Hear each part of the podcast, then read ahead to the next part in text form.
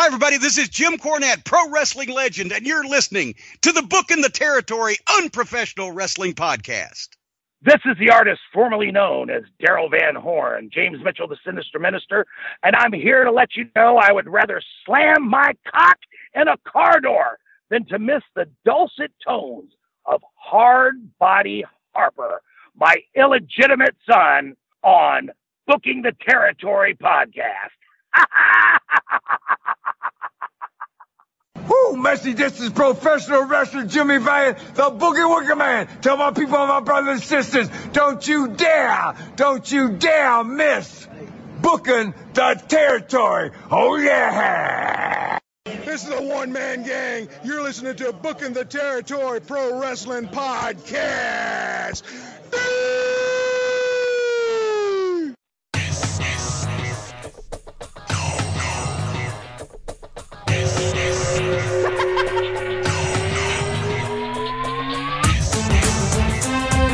Welcome back, everyone, to this week's episode of Booking the Territory, the unprofessional wrestling podcast, where today we flip the page in the calendar and we move on to 1989 as we're covering January the 7th, 1989 of Saturday night on TBS. New year, same old filthy old school wrestling podcast.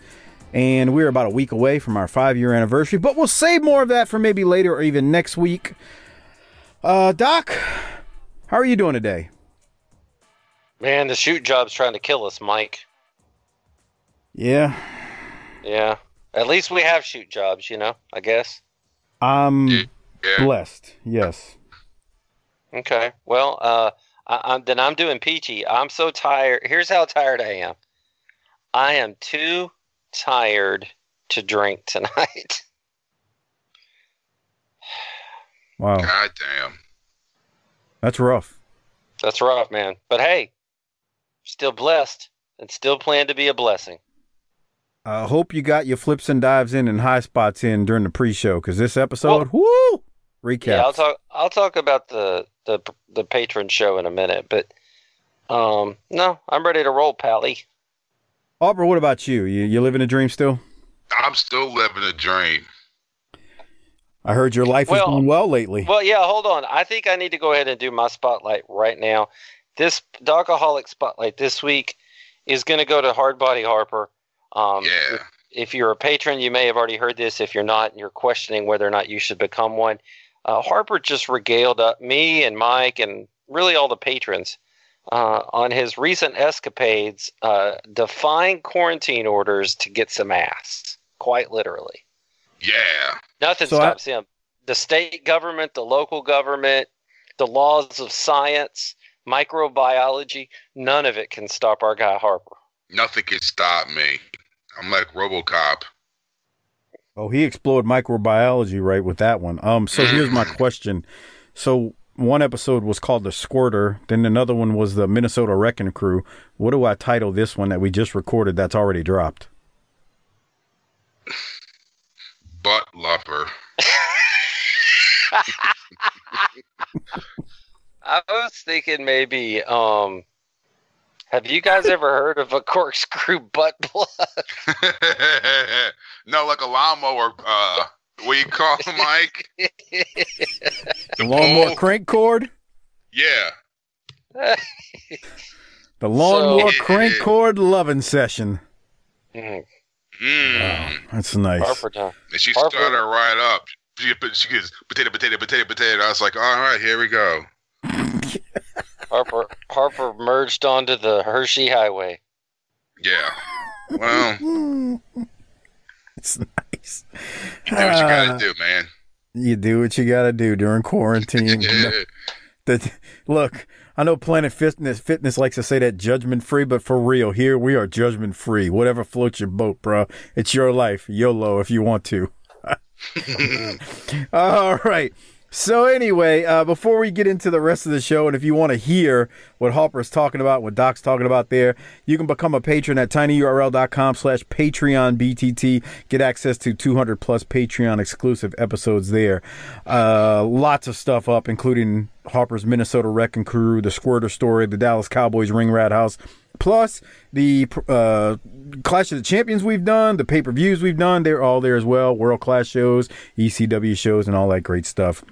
Uh, the ECW show that uh, JV and Mike Prue do for us. Okay. Um, as we get into this thing, I need to shout out a couple of people. So first off, special shout out to our largest page contributors monthly, disrespectfully classy, Marky Blassie, Kyle Riley, Mike Childry, and Joe Ice. Thank you for your generous support. And then I got some new Patreon members that signed up. We're losing a lot of Patreon members because of the pandemic, but luckily there are people signing up still. So that's great. Max Payne signed up on Patreon and did so as a Hall of Fame Patreon member. He also posted a nice post to the Patreon page saying that he's got a bunch of coworkers and everything at the shoot job sh- saying book it bitch and uh, they are listening to the show. So there you go. Thank you Max. Tony uh, he didn't give a last name, but uh, he welcomed you to the BTT Hall of Fame. He's a new patron. Thanks for signing up. Longtime listener and friend of Harper and I, Sean Sparks, who Harper and I met at ROH back in 2018 Mania weekend. You know, Harper, he's 6'2, 250. He's got them women on him like Ric Flair did in the 80s. Yeah. He bumped up his pledge, and he's now That's a, a he's a longtime Patreon member. He is a Hall of Fame member now as well. So thank you, Sean.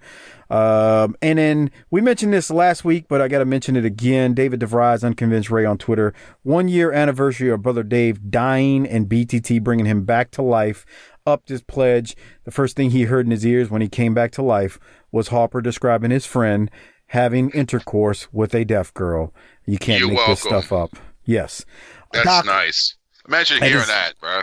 You fucking you- wake up from, from seeing the light and, and, and all, and you hear me talking about Mark Lewis banging a death girl. Ha, ha, ha, ha, ha. Going to hell, man. What? messed up. That's so messed up. Oh. I was Uh, telling what- I was telling that story to fucking Luke the other day. He had never heard it before. No. He had to be crying. Always a class act. Always. What did he say, Harper? He's like, that's fucking hilarious. I never fucked a death girl. And I said, me neither.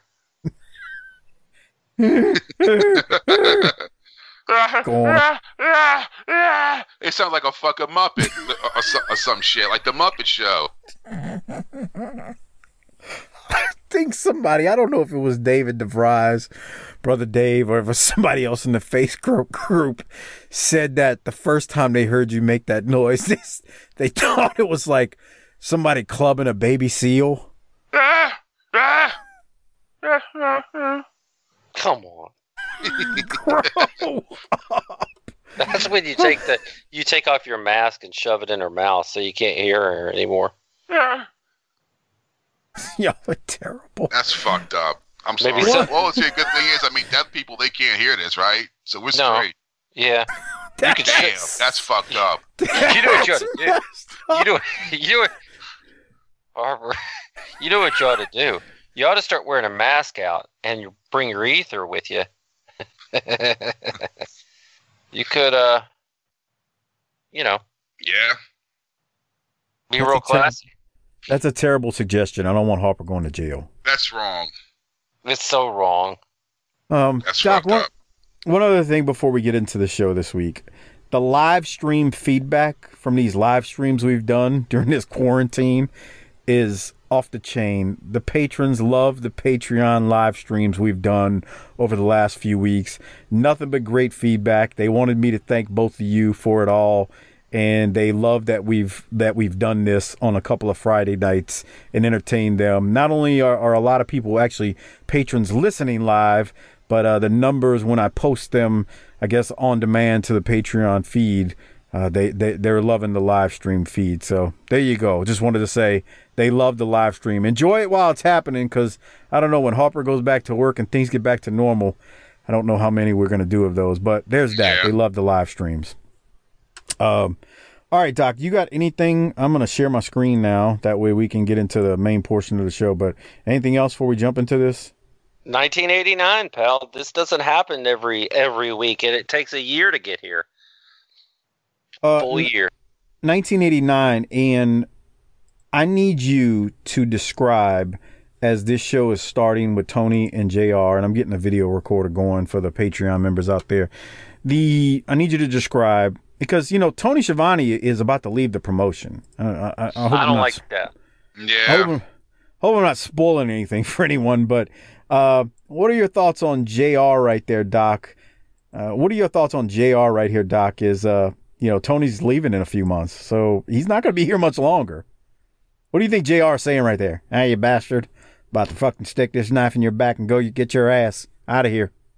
I think it's funny that these two were in a closed studio pandemic style in 1989 and they're in a closed studio pandemic style in 2020. That's true, huh? Full circle. They were they were trying to warn us back then. maybe so. J- Um, JR JR's like, I know I'm too southern, but fuck it. I'm gonna get rid of this Schiavone character. Why'd he leave? Um, so I was gonna wait until it happens, but what happens is I believe the story is JJ leaves first. So JJ goes up to New York and is working for WWF, and I believe, I believe that's how it ended up happening, where JJ then, um, you know, puts in a word, or, or I think they asked about Schiavone, may have been what it was, and Schiavone's like, sure, I'll, you know, I'll entertain, I'll listen, I'll listen to anything, and you know, Schiavone got an offer, and that's why he ends up going to New York and going to WWF. I say New York, you know what I mean, Connecticut Yeah. uh, goes to WWF. So that starts Tony's venture into WWF. And And it was it was him and Magnum, right? who's him? You mean JR Magnum? Yeah. Yeah, JR and Magnum end up calling the shows, which is really weird. I don't think Magnum's terrible, but it's, you know, it Yeah. ain't, it ain't what we grew up on. I you know, know. We grew up on Schiavone and David Crockett being silly, and then JR comes in, you know, in '87. But it's just, I don't know, it's weird with, with Magnum and JR calling it. They're not bad together, but it's just a, it's a big change. So, um, the show opens. JR and Tony open up the episode and tell us that we're going to relive all the great moments from this year. It's an entire recap episode. Doc, what were your thoughts on recaps here? D- This is well, uh, okay. First of all, I got to the close to the end and I was like, man, I need to get done with this. And it was like, oh, it's Flair and Luger. Fast forward because I just watched it. Um, there's some new content on this show that I hadn't seen, and um, we'll go through it. It's all right. And and and just like we said last week, if you're telling me that at at 14 years old you're going to show me Flair and Luger from Starcade, I would have shit my pants. Yeah, no, huh? Agreed. Agreed. Because that's the other thing. It was a replay, but you know, where else would we have seen that? Never. So I get that they're showing Arn and Tully in this first match to show them get pinned and beat. All it made me do was miss them. Yeah, no, huh? Didn't Bruh. Hey, do you think that you could stick? Do you think you could stick your girl's butt plug in your USB port and maybe get your internet working? Why? Oh, You were fading. Did you restart? not. Did you restart no. your computer? No. No. we're, Uh-uh. Dan- no. we're gonna start 1989 like we've been doing 88, 88, Yeah. 87, 86, 85. I lost Sir, spot. sir, Right did there. you re- did you did you try restarting the machine? No. No. All right, uh, Harper, we'll try to stick with it. I heard you. You said you love that spot that they did right Okay. there. Yeah. Okay, hold on, hold on. Run that back. Can Go we ahead. see it again? Well, I just well, I wanted to see the DDT here in a minute, and I'm waiting for it. Tell us what's going on while we wait. Well, Sting is going for the Scorpion Deathlock, and as he Right- puts right it there. in, There. Tully tags in Arn. Arn hits Sting in the Oh. back of the head. That was a nice lift too, and then he's going to hit him with the DDT. Boom. Yeah. Here's a question I have. Discussion question. Who throws Uh. the better D- who throws the better DDT? Arn or Jake Roberts? Jake Roberts. Who? Jake No. Roberts. Uh, I agree with Harper. I'm gonna go with Jake. I am too. I'm gonna go with Jake. Um, what else you got from this replay, Doc? Of Arn and Tully and Luger and Sting, which is we never said this is the Crockett Cup final that they're showing right here. Yeah, so at some point here, Magnum gets involved to cheat. What's that about? Why is You tell why me. is Magnum why is Magnum cheating? I don't know. What do you think? He got to keep his crippled ass out of this thing. That's nice. You just be quiet. We can't hear you anyway. Your internet's fucked up. Harper, do you want to restart and me call you back? You sound like you sound like you're butt fucking a robot. Oh, Harper, Harper, Harper, go ahead and hang up and restart. I'll, uh, and then All right. text me when you're back on. And me and Doc will keep going. all right. So, Mike, I had a note. Yeah. You know, they get kind of close every once in a while to putting their hands on Magnum. I wonder how scandalous that was back then, man. He's a he, no joke. He's a crippled man. I mean, I ain't trying to be mean. He damn near died, and and they just start like putting their hands on him. It reminds me, you know, that whole deal where Shane Douglas and Pitbull won, where he grabbed him by the halo. Yeah. That's some that's some heel activity right there. But I wonder how it was viewed by the average, you know, Southern wrestling fan to see the heels put their hands on Magnum's, you know, he's not hundred percent. No, it's funny. We talked about that, about how um, I think we've I think we've talked about this before, but it's funny when you think about that because we were adults by the time we saw Douglas do what he did to to the Pitbull when he grabbed that halo, and we Mm. knew it was. We, I mean, we knew it was a work, but you still But go, "Oh it- shit!" Yeah. He's like, he didn't That- just do that to him. right. Yeah, yeah, it, it- it's crazy. So yeah, I mean, when when somebody puts their hands on Magnum like like Arn does here, and we've seen this before, because I know that I think they show. I feel like we talked about this, and they showed this earlier in the year. Um, he puts his hands on Magnum there, man, you got to think, especially in 1988 when this originally aired, you, these people were thinking, man, how dare you put your hands on a crippled man? Right. So I'm with you, man. It's it's it, it, it was it was scandalous to, to do something like that. That was that was look. There was things heels could do, but that was just the dirtiest of dirty. You know, He's messing not with a crippled man. He's not handicapped. He's handy capable. Look at that piece of ass. leave leave, leave Mm. Mrs. Crockett alone, okay? Mm, she's Oh. all sh- she's all shriveled up and shit. Stop it. She You're- she looks like her name ought to be Gertrude. I agree. You know, in in in reality, when you look at it, the Crockett the, the Crockett Cup sounds like a great idea until you're there, and then it's like, oh. no, it was cool for its time. I mean, I love that whole idea, of bringing people in from different territories and getting to see new people.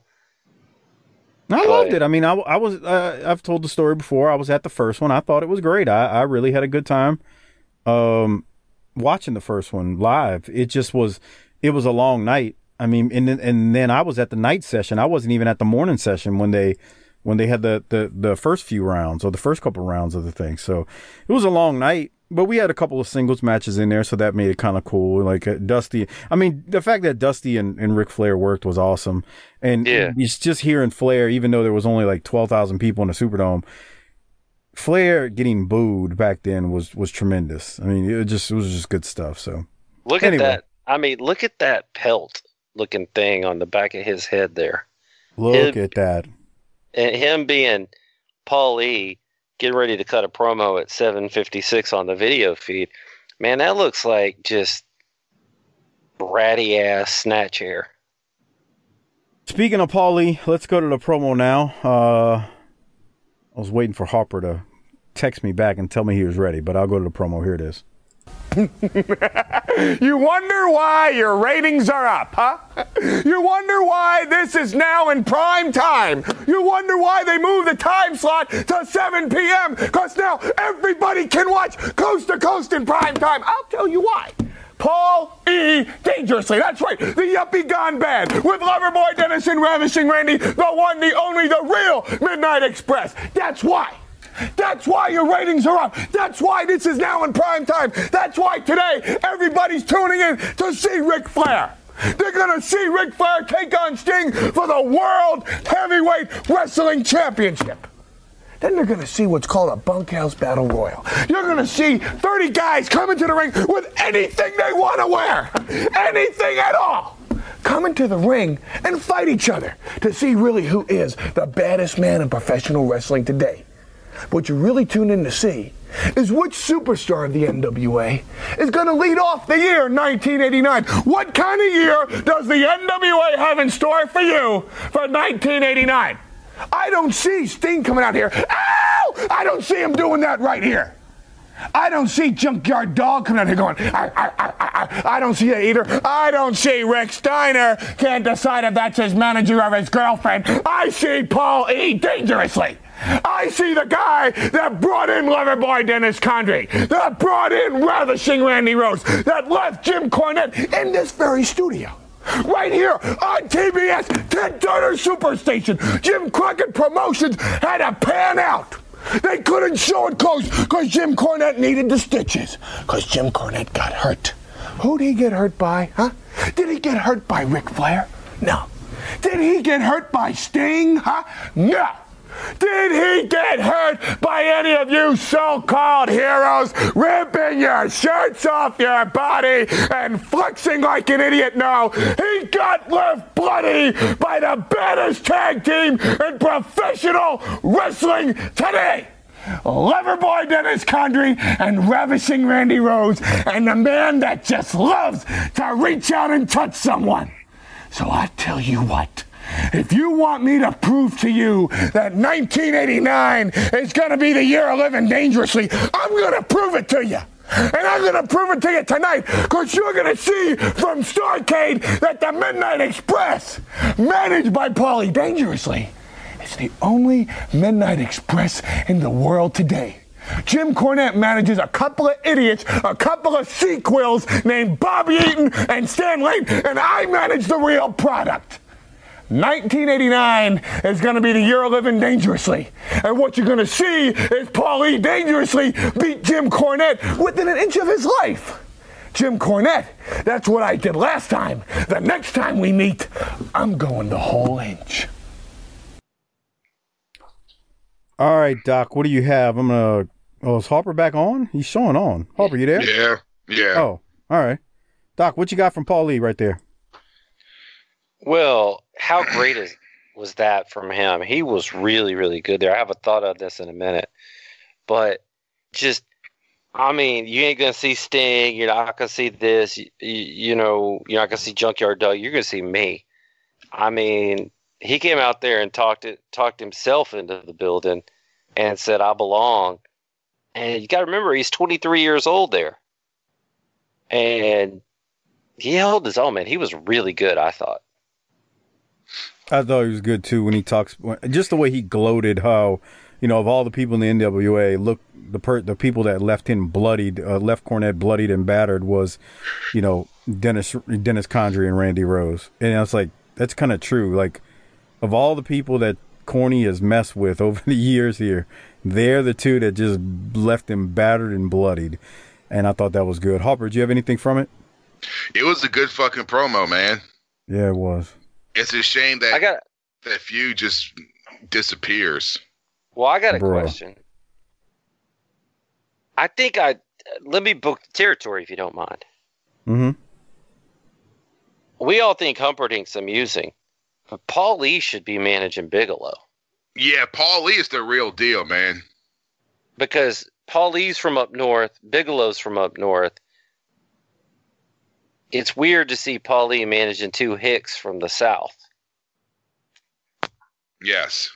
Oh, or or maybe he could have managed them both. He could have managed the Midnight sure, and sure. Bigelow. Well, I don't care. That's fine. I'm just But- saying. But the only problem with him managing Bigelow is, I mean, they they essentially Bigelow was the baby face, so I mean, Paul couldn't have Well, managed that, we've both of already them. talked about how we've already talked about how that was dumb. Yeah. Yeah, and, didn't at, at one point, well, Bigelow's gone now, but at one point, didn't like um Humperdinck, what wasn't it first? He, he was kind of they were him and Bigelow were kind of heelish, and then and then then it was like, oh no no they're going to be faces. I don't know. Maybe I'm think misremembering. Yeah, they were kind of tweeners. Yeah. But you know, you're on to something, Doc. It, it- Paul would have been great with Bigelow as a manager. No, no doubt about it. Uh, anything else, Doc, from Paulie right there? His promo. No, he's a force to be reckoned with. All right, Hopper. Anything from you? It was just great, man. Yeah, It was I thought- awesome. It was good. And he went for like four minutes, man. It wasn't hard. It wasn't easy what he did there. It was really good promo. Um, you know, as he tries to keep this this feud alive, but unfortunately, it will die in a couple of months of of stupidity, thanks to um, yeah, thanks to um, the Booker there, and we'll leave it at that. We'll talk more when we get there. Okay.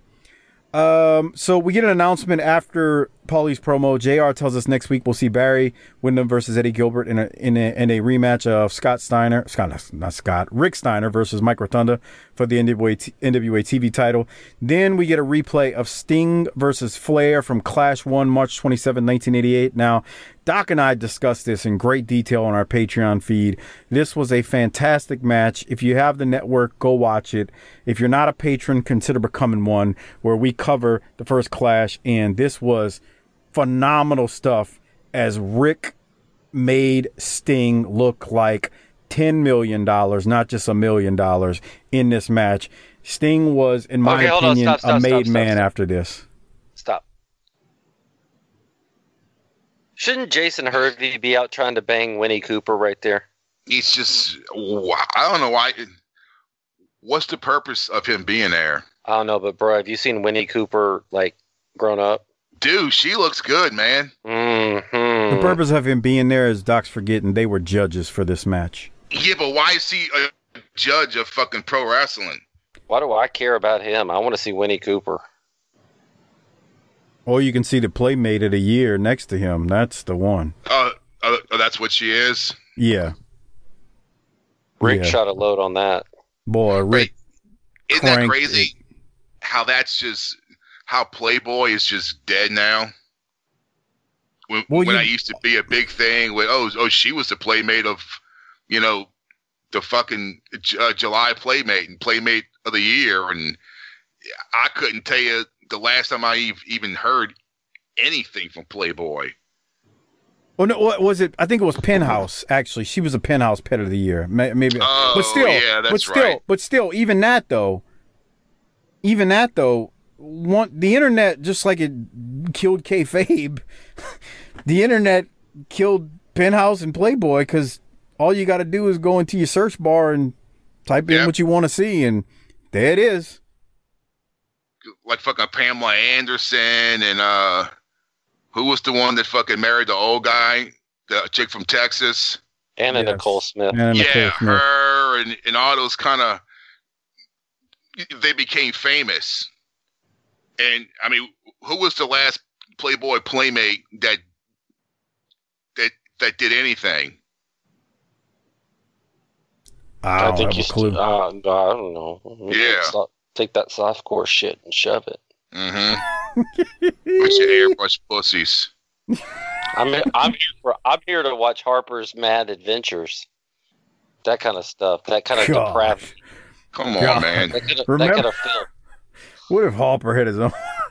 What if Hopper had one of those OnlyFans accounts like all the female, Oh, like All the these- fucking women? Yeah. all these women have nowadays? The the OnlyFans what the accounts. fuck is on that? I don't know, but now that you got a girl, are you going to be able to date Missy? Yeah. Okay. Just I don't have sure. a girl. I don't have a girl. He- No. he's being stern with that statement, Doc. You better make it. He does not have a girl. There you go. That, I've just I just heard some things. That's all. No. How great would it be if one of these years at X Rated, Missy was there and Daryl Van Horn? That'd be cool. Wh- which one is Harper going to have to fuck? That's come on, man. I just I want to see Van Horn go off on the Bayou stench is what I want to see. I want to Okay, see him so- insult okay. my hometown in the in the most glorious way possible, so I can pop and be like, "God, you filthy bastard, I love you." So would you jiggle on Mitchell's balls to What? get it get it Missy? What is What? wrong with you? What? What? I'm just Wait, I'm wait, just wait, wait, wait. Say that just- again. Would you jiggle up on his like you know just kind of you know rub his balls, not give him relief, just you know jiggle him a little bit to be able to get That's to Missy. fucked up. It is No. fuck. Okay. No. So so no bi curious things from you. No. Okay. I just want to hear him go. Like, look, Tracy does a great job of working the New Orleans crowd into a lather. I want to hear Daryl Van Horn go off on those Cajun simpleton idiots, and I'm one of them, by the way. As I said, Bro, that. you you may get him down there and see him running off into the bayou at, at three o'clock in the morning, never to be seen again. nah, I don't. I don't think so. No? Nah. Are you saying like running off with some from broad or something? Just to the to the evil spirits. Oh, oh, the voodoo. Okay, I got you. oh, I got you. Nah. All right, uh, let's get back on track. So, Doc and I talked about Sting and Flair here in this match on our Patreon feed, tinyurl.com slash Patreon BTT. You can get the first Clash of the Champions and all the Clash of the Champions there and the pay per views we did in 1988. Uh, they then go to a replay of the Bunkhouse Stampede paper. No, no, from no, no, no, no, no, no, no. I got I got some questions because Harper didn't Oh. go through this with us. What? Okay. Uh, 1848, real quick, would you? All right, it's 1849, 50. I like Rick. Just in a minute here, he's going to be. Um, well, I thought he was. What are we looking for? He's just yelling at Sting about something, but I didn't get it. Apparently, maybe that's it. Just yelling at him, talking to him. Um, can you imagine Sting on this night? Yes, I can imagine Sting on this night. He does. He's not. He knows. He knows he's too green for this, Yeah. but he's got to go perform. Well, I mean, Rick can fucking walk him through through fucking anything. Yeah, there's a difference between being walked through something and knowing that you can do something.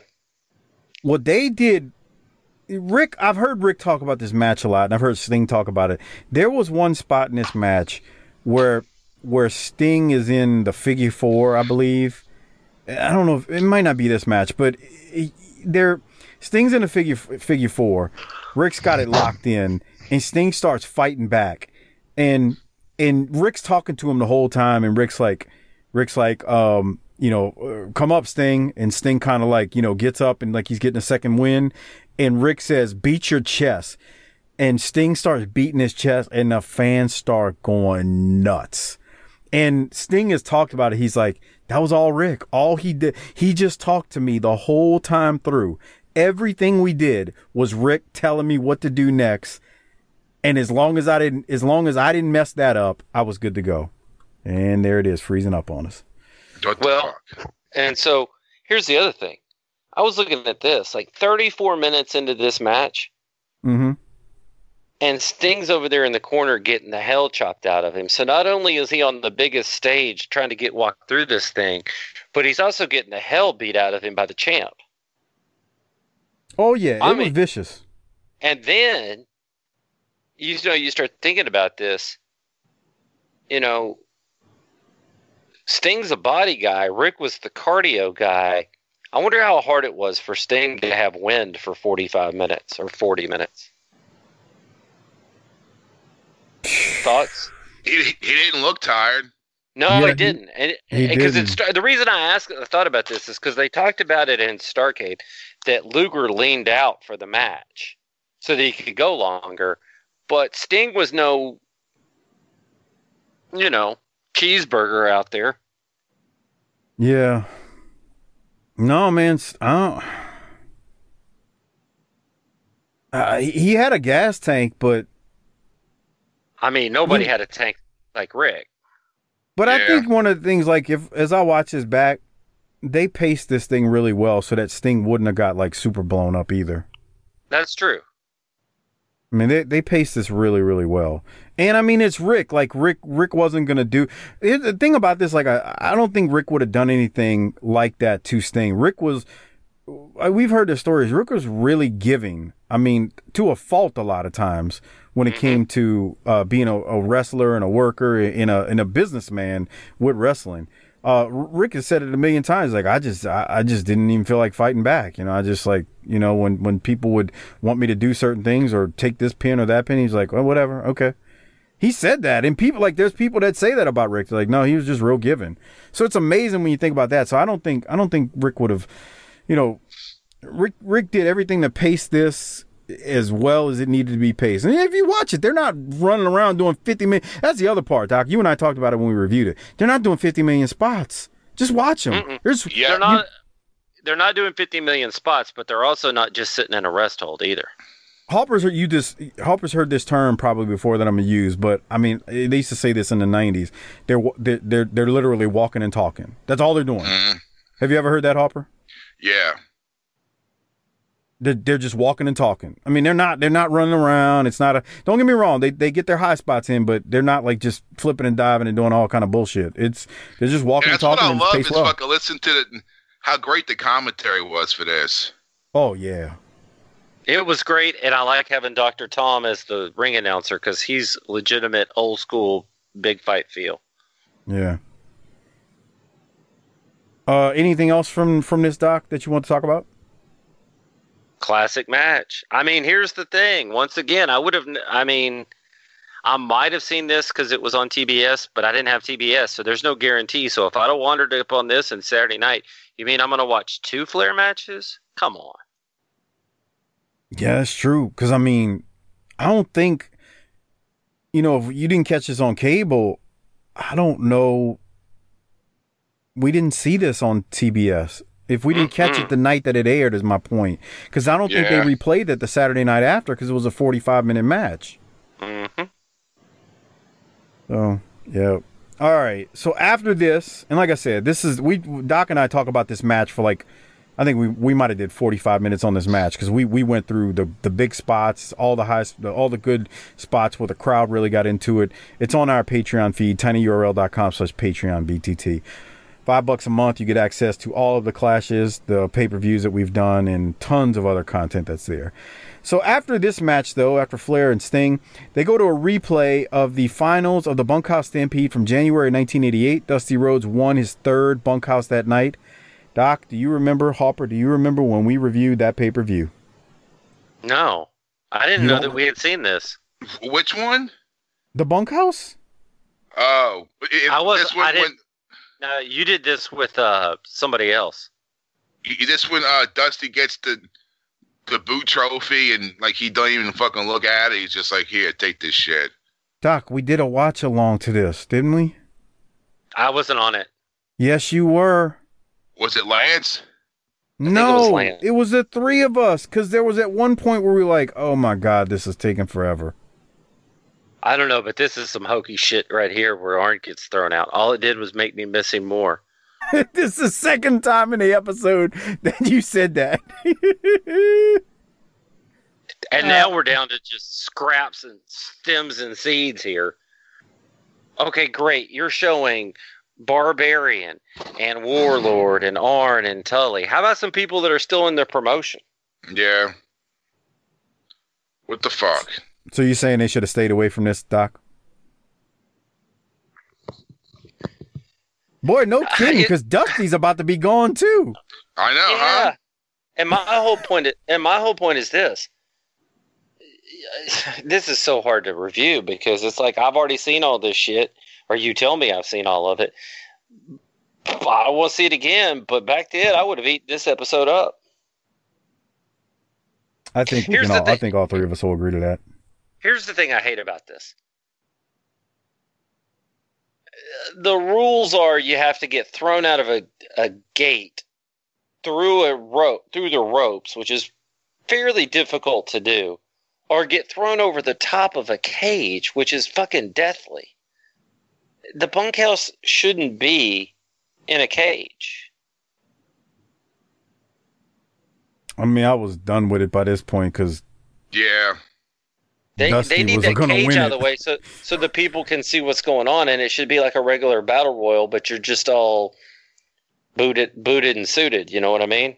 That ain't that far of a drop off the top of that cage to the floor. Calm down. What? Wait, what? Not that far of a drop from the top of the cage to the floor. Poor old Dusty. Now, now I say that as being somebody who's done it a few times, so I act like it's nothing. But uh, it's not. I mean, it's not that far, Doc. It's I not get that. No, whatever, dude. Harper, what were you saying? Poor old Dusty. he, he's going to be gone soon too, man. Yeah, he's gonna be uh, They're there with dropping like fucking flies. It's shameful. We got the Barbarian in here with Dusty in the finals. Oh boy, There you that's all. I got. Yeah, uh, Doc. Any other thoughts? Nah, this is real boring. But like you said, you would have eaten it up in 1989. Oh hell yeah! I would have been like, I can't. But this is the greatest two hours of wrestling I've ever seen. Yeah. Amen to that. Um, okay. So we need to go to Ric Flair now. He's gonna be cutting a promo. And uh here that is. You know, I've got cheated. He's not that kind of guy. But uh, Ric Flair is the kind of guy that'll tell you just exactly how it is and how he wants you to believe. And earlier this week, as a matter of fact, this past Wednesday, he came to the studios of TBS and he had this to say. Well, here I am, ladies and gentlemen. and to a lot of you, it's to your personal dismay because once again, cocky, oh, arrogant, oh, you know I am. I'm the kind of man that everybody out there loves to hate. You know why? Because I've got it all. I'm probably the best looking man in sports today. Custom made. I'm the man who in 1988 squashed Sting like a grape. he was going to be the champion. And then along comes, woo, oh, along comes Lex, 6'5". 280 pounds, the Golden Adonis, the Dragon Slayer. That's me. And Luger, you were, you were, my friend, the toughest competition I've ever faced in my entire life. You got it all, pal. You got speed, awesome size, strength, second to none, but you don't have the time in this sport to dictate policy to me in that ring. That means, Luger, for all your immense ability, you're still short of being the ring general. Woo! You're still short of being the world champion. So I say, 1988, oh, it was a vintage year for the Nature Boy. I can walk the streets of every major city in this world, style and profile, have any woman I want, fly in Lear jets, ride in limousines, and know beyond a shadow of a doubt that I'm the very best there is. I'm Ted Turner's favorite son. Me, Ric Flair, Atlanta, Georgia, and Luger in 1989. What do I look for? I'll tell you what I look for first and foremost. Luger, 1989, you will never have a title shot with Ric Flair. That's the bottom line. You're done, Luger. I've said it twice now. You are never going to wrestle Ric Flair again for the world title. So be big, be bad, be the man. But remember, you're through wrestling the champ. Woo! Doc, thoughts on Fl- Ric Flair there? I mean, he's everybody was wondering how this was going to turn out. You tuned in and found out he kept the damn belt. How did he keep the belt? How did Luger not win? I mean, we're going to see it, but and then he outlines his blueprint for the year. And here's what I don't know. Did they already have Steamboat cranked up and ready, and that's why they went away from Luger, or did they see something in Starcade that made them say mm, Luger's not ready? No, I, I what- think no, no, no. They they had they had they knew right now. They knew right now Steamboat was coming because this January seventh that this airs, and uh, Harper, I want to know what you think too. But they had Steamboat coming because I mean Steamboat, I think he's he's he's here in like two weeks. Like he's, Oh, okay. he's yeah he he's he's literally like we're on the eve of it. Um, maybe not exactly the eve, but I, I believe he comes in like on either the 21st or the 28th. I mean, like it's like two to three weeks away at this point. So, Okay. um, I I think they had it on deck and they knew it was coming, and that's why he said that. And that's why Rick has been saying it too all along. Like you're not getting another shot. You're not getting another shot, even before they had the title shot. So I, thought- I believe that was part of it. But uh, Harper, what were you about to say? Yeah, because he did show up in early of '89. Yeah. I think he comes in I don't I don't remember exactly, but I think it's like um I know he comes in before the end of January. I'm pretty sure it's like Yeah. January 21st, but it might be the 28th cuz I remember like I haven't seen in a while, but I remember a clip from Eddie uh, Eddie Gilbert that is like making a promise like I got a surprise for Yeah, for yeah, you yeah, yeah. for you next week, Ric Flair, and everybody's like, "What's the surprise?" And then like I think like Steamboat shows up the next week, or maybe it's in that same episode. I don't I don't remember all the way, but he does show up very quick, so I think they knew Doc. Okay. Uh, Harper, what do you think about the promo? It's fucking Rick, man. I, I don't like that background. It looked like me a either. it looked like a '80s prom picture background or some shit. because that's the one WW, WWF used at that time. That same kind of that like curtain. You! My Yeah, bad. WWE used that for their.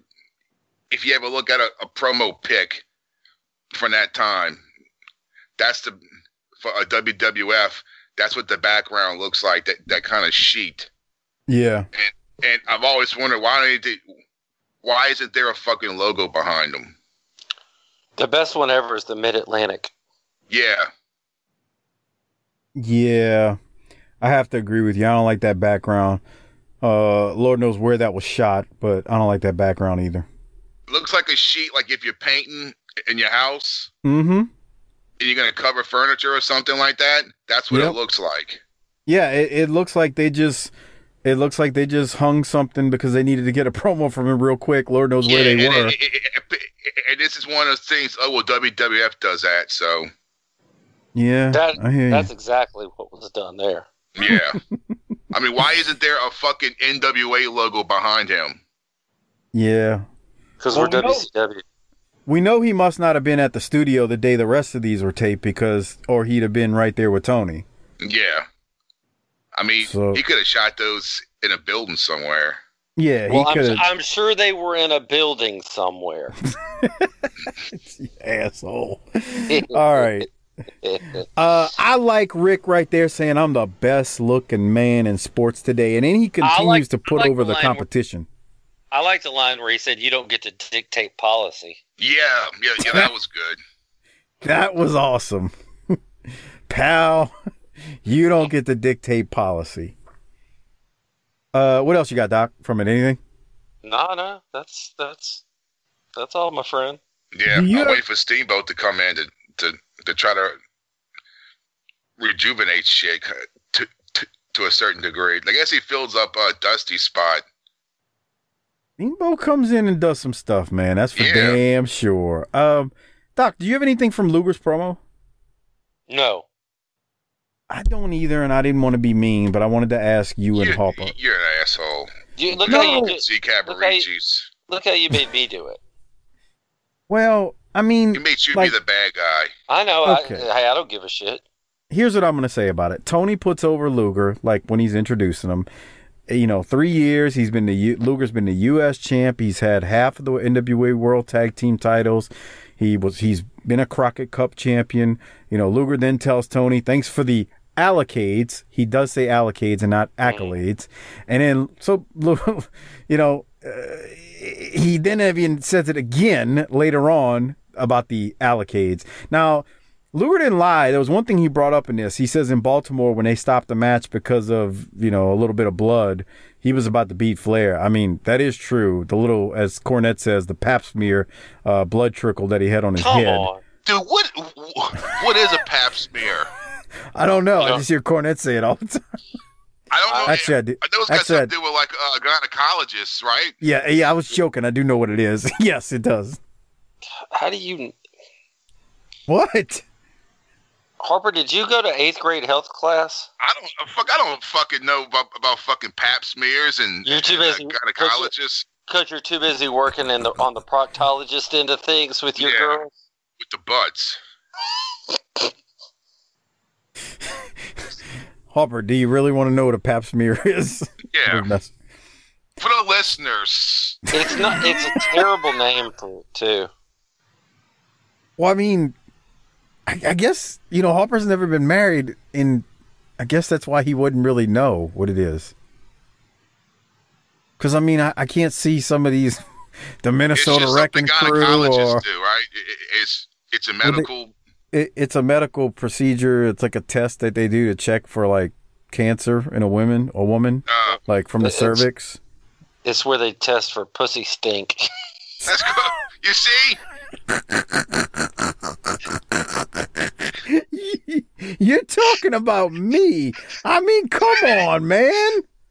They That's stick a fucked up. stick. They st- they go out there and uh, and get a stick off, off a tree and shove it up there, and if it smells bad, they hand her some. one of them little pine, those little pine tree air fresheners. Jesus. Shut this up there. That's come nice. back. In, and then you go down on her. They're like, "Why do you smell like a new car scent?" You, she sees you see the string hanging out from there. you pull it out. It's like, oh, that's why you smell like new car. What the hell is wrong with y'all? Oh, man, come on. This is why we What can't is- get Manscape. Why? What is wrong with you two? Get control of this, Hopper. What's wrong with you? Man, you need to not have a clip, a recap show, and maybe we'll do better. Yeah. That's that is so far from the truth. No, no, you're not even going to put that on a recap show. It happens whether it's a recap show or not. All right, keeping the show moving. Anything else from Luger there? Well, Harper? you you knew you knew the minute that Harper didn't know what a Pap smear was that this was not going to end well. A pap smear. it's two words, Harper. You know that, right? Yeah, I just Googled it. Okay. Oh, Go- go- I'm glad you googled it during the show. That, that- I'm glad you go. Hold on. I'm glad you googled it during the show. Otherwise, I would get tagged on Twitter 500 times by people telling me what a pap smear was. It's also called a pap test. it's a screening. It's a screening procedure for uh, cervical cancer. Cervical, not cervical. Yeah, whatever, same thing. Hey, Grace King Education. ah, I love messing with Hopper. Okay, Hopper. Anything else you want to tell us about a pap smear? How long does a pap smear take? Takes two three it takes two, it takes about ten to twenty minutes. two three hours. You lie on your table. You lie on a table with your feet placed firmly in stirrups, like a fucking saddle, No, like a horse. no.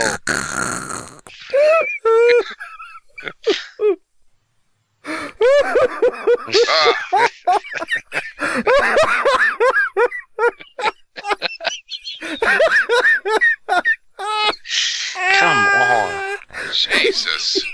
I'm glad I don't have those problems, man. Fuck. Hopper. They're like laying on their back or at like an Uh-huh. L type angle, and the table has these where they like rest their feet on. So no, it's not like a saddle, but it's so that you know It's they got stirrups. kind of, but it's not like you're thinking. Oh my God, Blassie is listening to this, and he's gonna email me. It's like it's like Gunsmoke. what? Not quite. No. No. Ugh. Yeah, that's right. God bless them. That's Poor why the ways. fucking the fucking outside the gynecologist office. There's a bunch of kitty cats roaming around. It smells like fish in there. You see? Come Well, yeah. on. Y'all filthy. This is this is why we are terrible. Can you God. imagine? Uh, a, can you imagine a lady in there laying naked, spread eagled in her stirrups, and she get out the window of the office. She can hear the kitty cat meow. That's no. meow, meow. Come on. Ah. Every now and then, I'll I'll like look at the comments on the YouTube channel for some of these episodes where we start talking about stuff like this. Hey, you should see some of the comments of people that hate us. They're oh, like, Oh, whatever. what? That's like, their problem. there's a bunch of Darrens out there, Hopper, that just literally go off Oh. on us. I want to be real serious about 40 year old wrestling, God damn it. Yeah, whatever. We'll go somewhere else with dead. Yeah. First of all, eat snack on a bowl of dicks. And second of all, get the fuck out of here. Oh, it's Yeah. hilarious. Like the one So- guy who goes off. Why don't No. you talk about it like it's real? Yeah. Fucking Ugh. pap smears, really? That's real classy, Hopper. What the hell, man? I sit there, I tuned in again for the eighth week in a row, and you Yeah, and your boys, really, huh? you, you and your boys are on there talking about pap smears. What the hell, Hopper? What's wrong with you two? Three? God, what the hell, man? With those Ah. stirrups. Stirrups.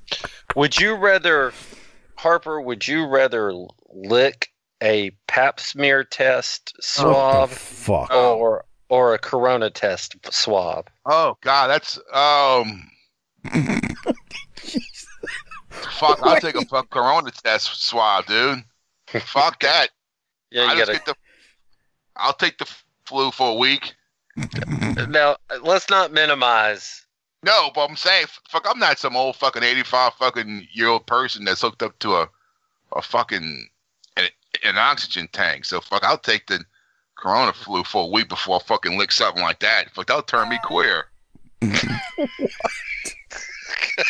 God.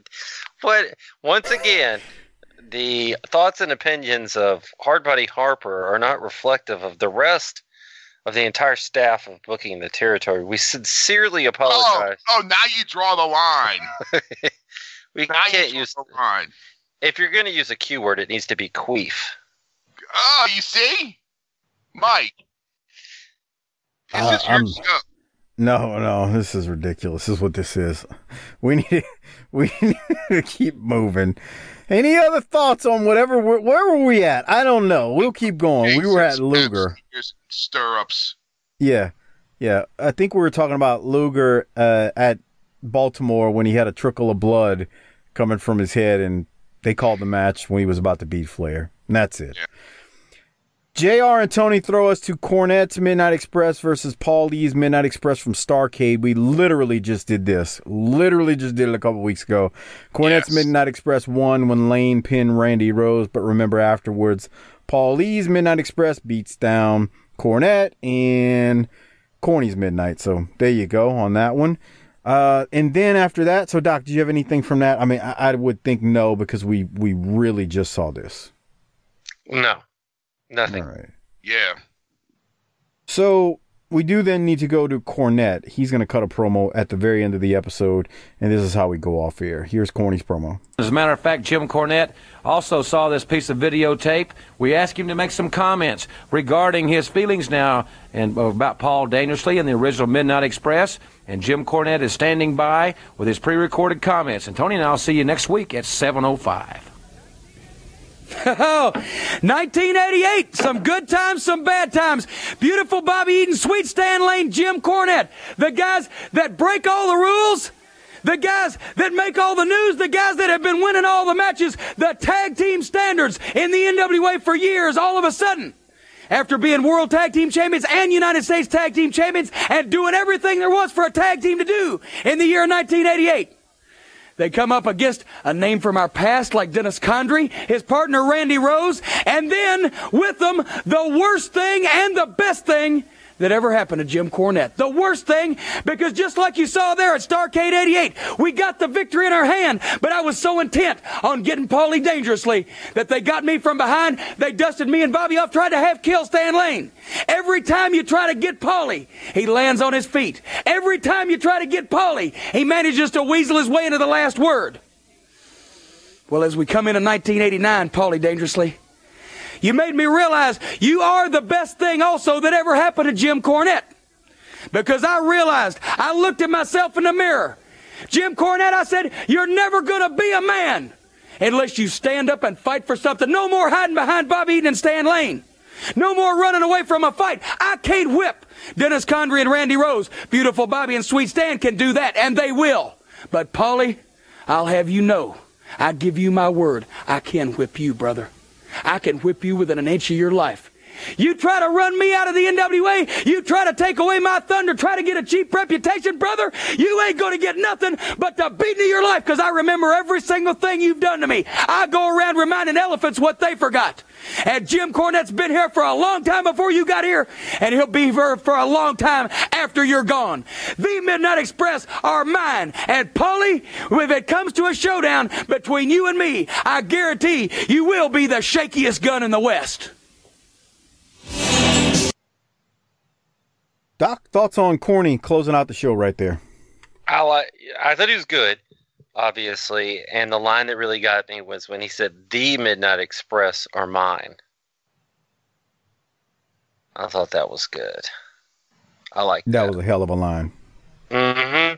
Yeah. And we all know he can whoop Paul Lee. I mean, right? Yeah. Yeah, I think we can all agree to that. Harper, do you have anything from it? Uh, that's uh, we heard Buddy Landel use that line on a uh, Smoky Mountain about the elephants. Yeah.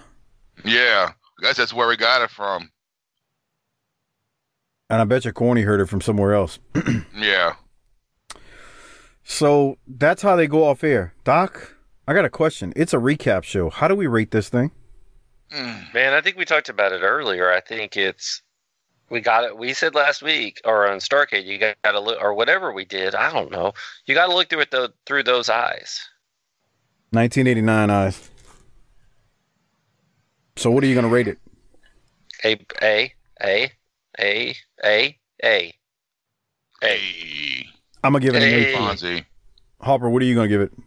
I'm gonna give it a B plus, and the only reason is because they showed a Clash of the Champions match, but if you got TBS, you already saw that Clash of the Champions match.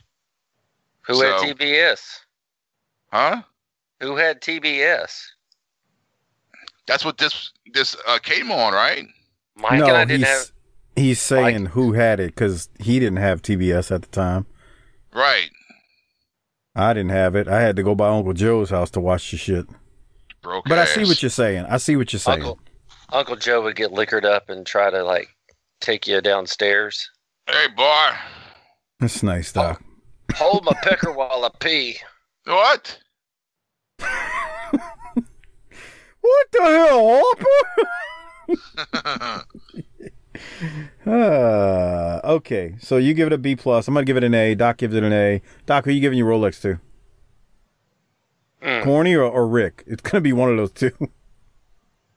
I don't know. Paul Lee cut a hell of a promo too, there, little buddy. Yeah, it was good. But I think for the guy that has to come out of Starcade with the with the strap, Rick gets it. Uh, I'm gonna give mine to Rick too. Who you giving yours to, Harper? I'll give mine to uh, Paul E. Fair enough. Fair enough. All right. So Rick gets two. Paulie gets one. Two A's on the rating. One B plus. All right. Doc, um, I don't know how you doing on time. We talked about doing one other thing tonight. So what do you think? um, I got a few minutes if you can uh, speed this along. I got some charity work to do later. Charity work, my ass. All right. Well, while I'm getting it pulled up, I want to remind you all uh, to make sure you're using our Amazon link at tinyurl.com slash BTT Amazon. It is a great way to support this show without spending anything extra.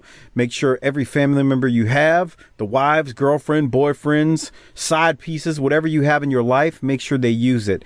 tinyurl.com slash BTT Amazon. A great way to support this show without spending. When did you use it twice? I got some uh, hair clippers and I bought this badass fucking keychain. Did you see it? Man. Oh, the the coin thing. Yeah.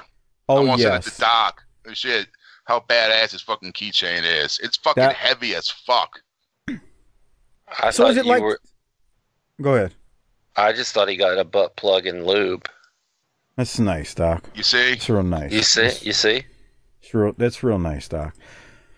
All right. Um, thank you for using it, Hopper. So again, tinyurl.com slash BTT Amazon. Great way to support the show without spending anything extra. Uh, Doc, Hopper, we did a we did a Patreon episode on this years and years ago, uh, where we talked about the birth of Kamala, and we did a long form of this. And this came from Steve Austin's podcast many years ago, over four years ago, five years ago now, where Austin is talking to Jerry Lawler, and Lawler explains how Kamala was born. But the funniest part of that was not Lawler explaining how Kamala was born, but it was Lawler talking about what he painted on Kamala's stomach. So, Doc, do I need to say anything more, or uh, do you remember this? So I don't have the exact time timestamp. Let me see if uh, this is it. So that's where we came up with the name. Literally honed a spear out of a stick and put a wooden point on the end of it, and uh, put this old loincloth on him. Took him out in, in, in Jerry's back uh, on some acreage back there, and got a couple of pieces of dry ice and threw him out in this kind of little swampy lake that Jerry had. And we we put James out there and and and turned the cameras on and had him come walking through the smoke, and it looked like I mean it literally looked like he was an a, a, you know an African uh, giant that was coming walking towards the screen, and it just it was just one of those things that. Uh, it just clicked, man. We we called up and had J.J. Dillon, who was not, you know, had not ever been in our territory because we didn't want to. We wanted to make him so totally different. So we had J.J. Dillon cut a promo. We explained it to him, and he cut a promo saying that he had found this savage beast while doing touring the world, and he was going to bring him to the United States, and his first stop was going to be Memphis, Tennessee. And and and like you said at the time, man, if you did things right people bought into it, and they believed that this guy was a was a giant African uh, cannibal that was being released every time he set foot in the ring, and and and, he couldn't have he couldn't have worked more perfectly. I mean, we had to keep it simple, so Right. that's where the chops came in, all the chops and the slapping himself on the stomach, and and and he didn't do much more than that. And it bite you, you know, you bite you, and suddenly next thing you know, you're bleeding. And uh, I, I'll never, I, I watched some of the tapes of he and I having that first match, and it was just it, it was like magic. I mean, you know, he started biting my head, I start bleeding. He would touch my head with his fingers, and and start licking the blood off his fingers, and and it was just you know, it was really it really looked exactly like what we told the people he was. You know, and I remember that first uh, when y'all did that first video. I mean, It's there was like right a here. twenty or thirty second clip y'all sent out, and it was like showed him walking just like you said, and whoever did the voiceover is basically like Kamala, the Ugandan giant. right. Kamala. That was it. Yep. I was like, I gotta see this son of a bitch. This son of a bitch is crazy looking. Whose idea was it? Was the moon and the stars on him?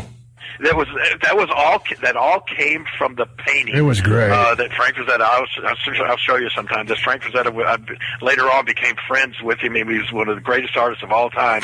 But uh, uh, anyway, it, that, that was just the way that the the guy was body was decorated in that painting. And it's a funny story. I for for months I would every night I would paint Kamala. I would do his face and all the paint on him down in the locker room beforehand. You know, and I would paint those stars and the big the the crescent moon on his stomach in yellow and the stars on his pecs were white.